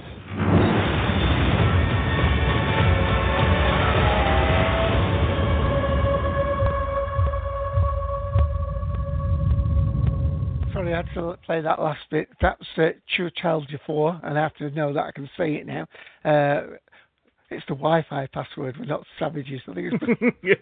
I laughed out loud when I heard that last line. That was funny. I love that.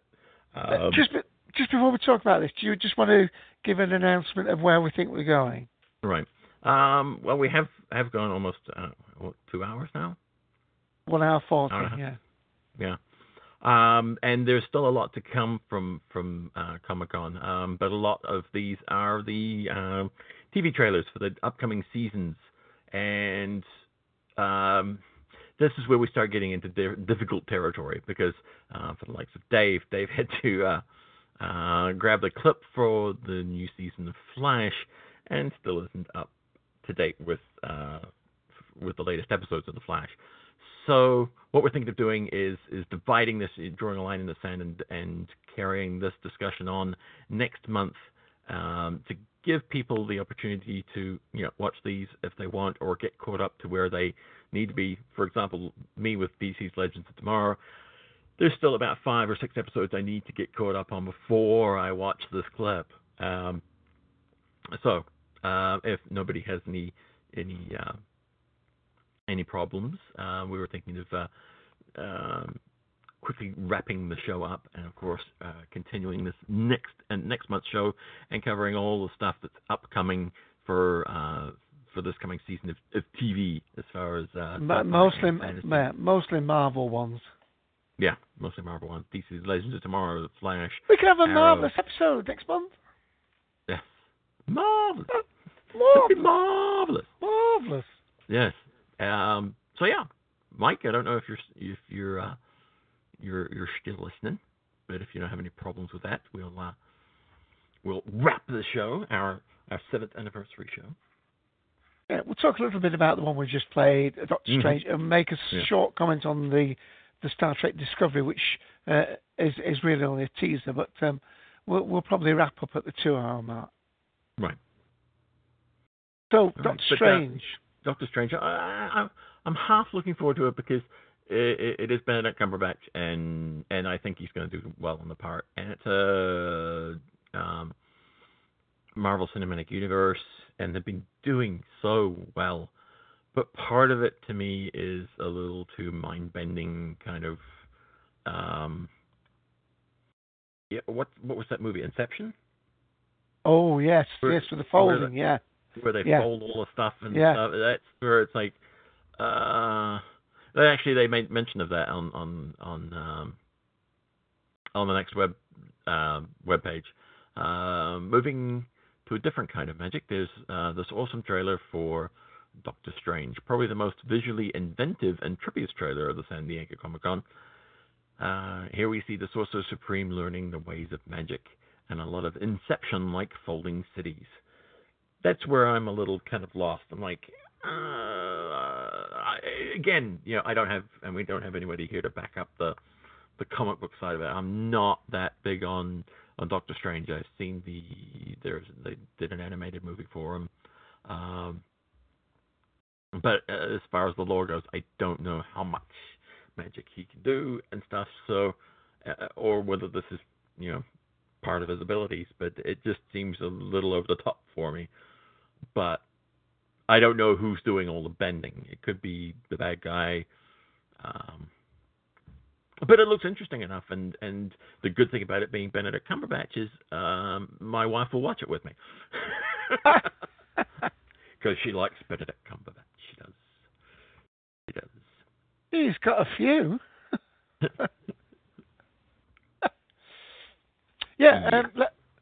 Let me talk a little bit about it. I mean, obviously, this is a second trailer, so people have got a little bit more, and people have been seeing Twitter pictures of them, the filming various scenes. There was I don't know if you saw it, Ian, there was a lovely picture that somebody put up of dressed in his Doctor Strange makeup and clothes. He went into a comic shop and blows up the Strange comic. Yeah. That's brilliant. That's brilliant. I mean, that must have made their day. People in there with Doctor Strange in there buying their own comic. The takings in that shop's to really go up. Now, Doctor Strange, I agree. But my point on that folding was not so much of who was doing it, but I mean, I recently went to see the new Independence Day Resurgence, and they had this bit where the mother spaceship was falling out the earth over London, and to me, the CGI was so clever, but it was so brilliant what they could do. It almost became unreal again because, you know, you were having trouble following what was happening. Same as they did it with that Kong, but when I think about it, the original Last King Kong, where they had them running through that alley, they were jumping through legs, and it was almost too convoluted. Right. And I think, although Inception, it was awe-inspiring, and all the difference of levels of understanding in that were great. But yeah, I mean, it's been a highly anticipated film, this. And of course, I'm trying to think. I've gone and brought up the Doctor Strange, but not the Doctor Strange film page, which is blooming annoying. I'm looking to see which the link I put in is Doctor Strange Wiki, but it's not the Doctor Strange movie. So I'm not too sure when it comes out.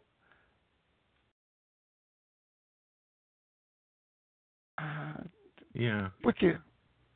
And they don't have it. I've got it. It's okay now. Oh, it's set for November 2016. So it's actually coming out this year. November the 4th, yeah. November the 4th. Yeah. And this is a Walt Disney film. And, yeah, we've got Tutel Defoe, say it twice. Yeah.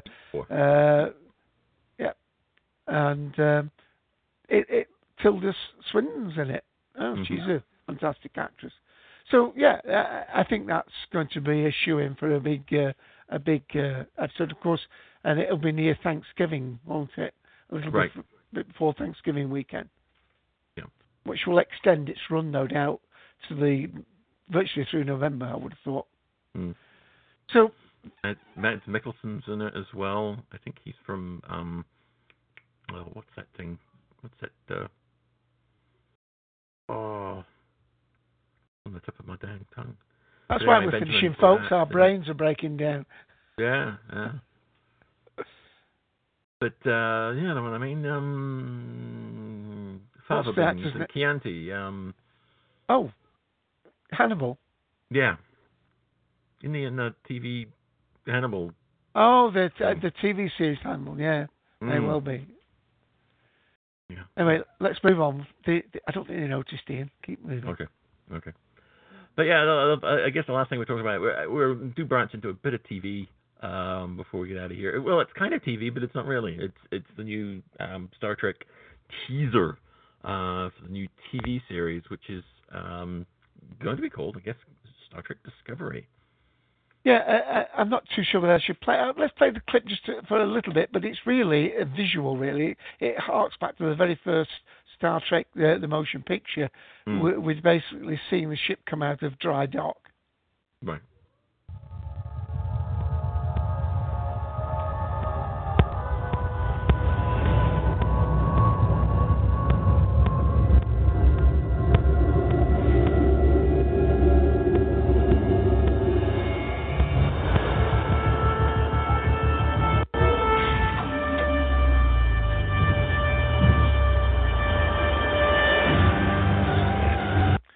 Stop it there, because there's really no point in playing that. People can check the page.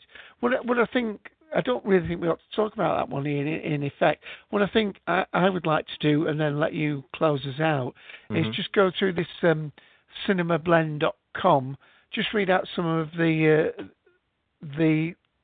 notable films and dates between now and, say, the end of the year, because we're going to be doing TVs next month, aren't we? So, Ben-Hur, August the 19th, Mechanic Resurrection, Friday the August the 26th, Patient Zero, that sounds like one of these contagion type ones, Friday, September the... I can drop Friday, they all come out on Fridays, don't they? September the 2nd. The Magnificent Seven, Friday, 22nd, September the 23rd. Delirium, September 30th. A Monster Calls, October the 14th. Jack Reacher, Never Go Back, Friday, October the 21st. Inferno, October 28th. Trolls, November the 4th. And again, I've got Assassin's Creed, the game has won December the 21st. Collide, this is after that, Underworld 5, I think that's the next one in our genre, October the 14th. Okay. And I'll put that link in the room to finish us off as we're at the 1 hour 50 mark. Right. Yeah, just going back to the Soto Discovery, we don't know an awful lot. But what we do know is that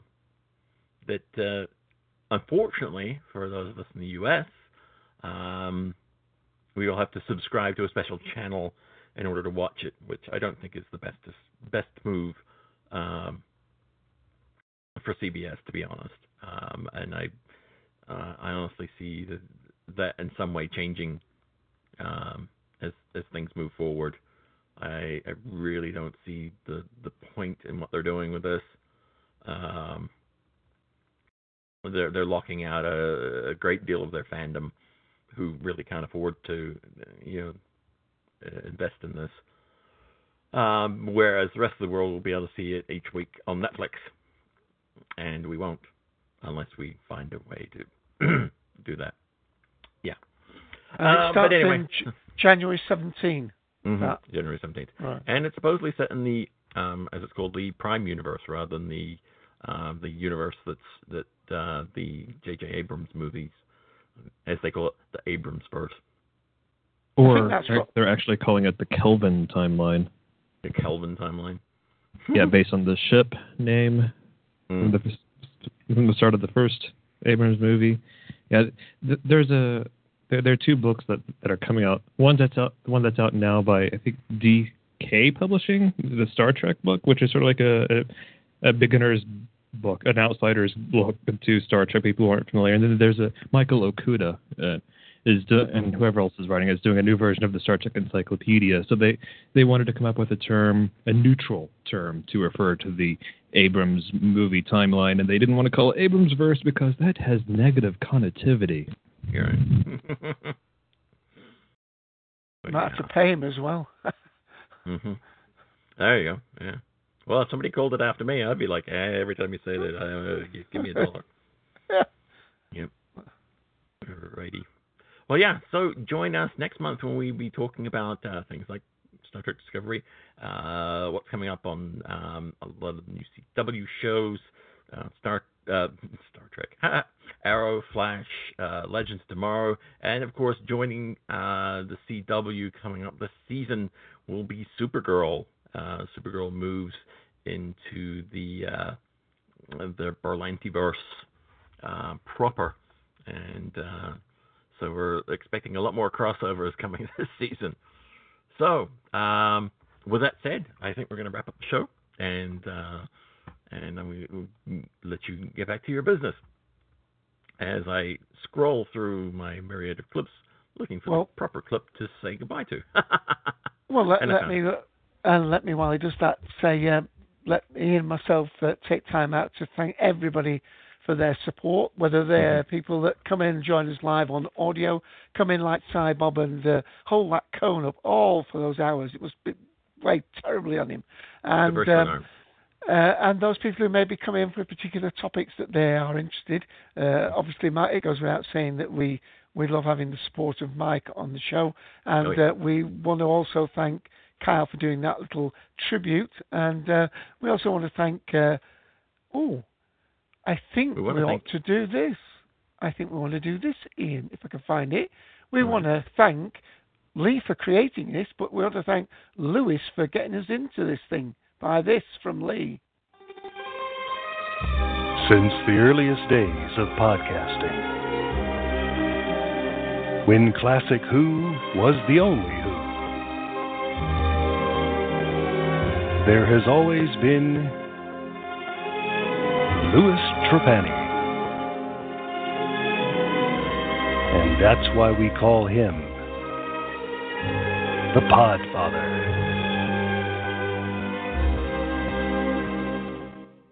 And there you go. So thank you to listeners, those people who download, stream, whatever. We Definitely.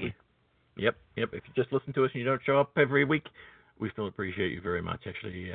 It's great. Dave, as always, keeps me abreast of the numbers of downloads, and it's always very, very flattering that so many of you download the show and listen to us.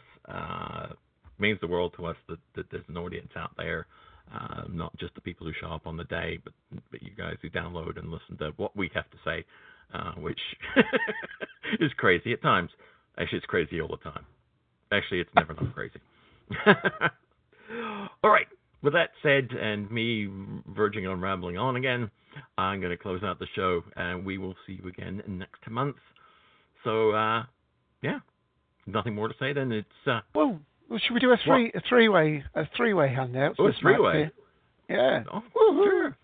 It's goodbye from Mr. Randall Thor. It's goodbye from Dave A.C. It's goodbye from Ian, the Sixth Doctor. Goodbye, everybody, and happy birthday, Cybob.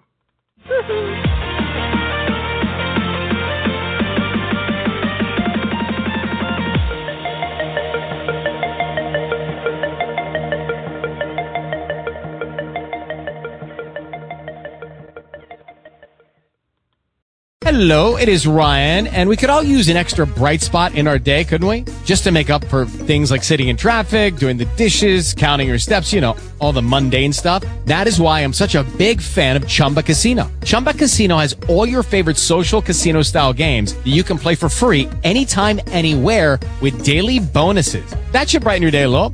Actually, a lot. So sign up now at ChumbaCasino.com. That's ChumbaCasino.com. No purchase necessary. VGW Group. Void where prohibited by law. See terms and conditions. 18+.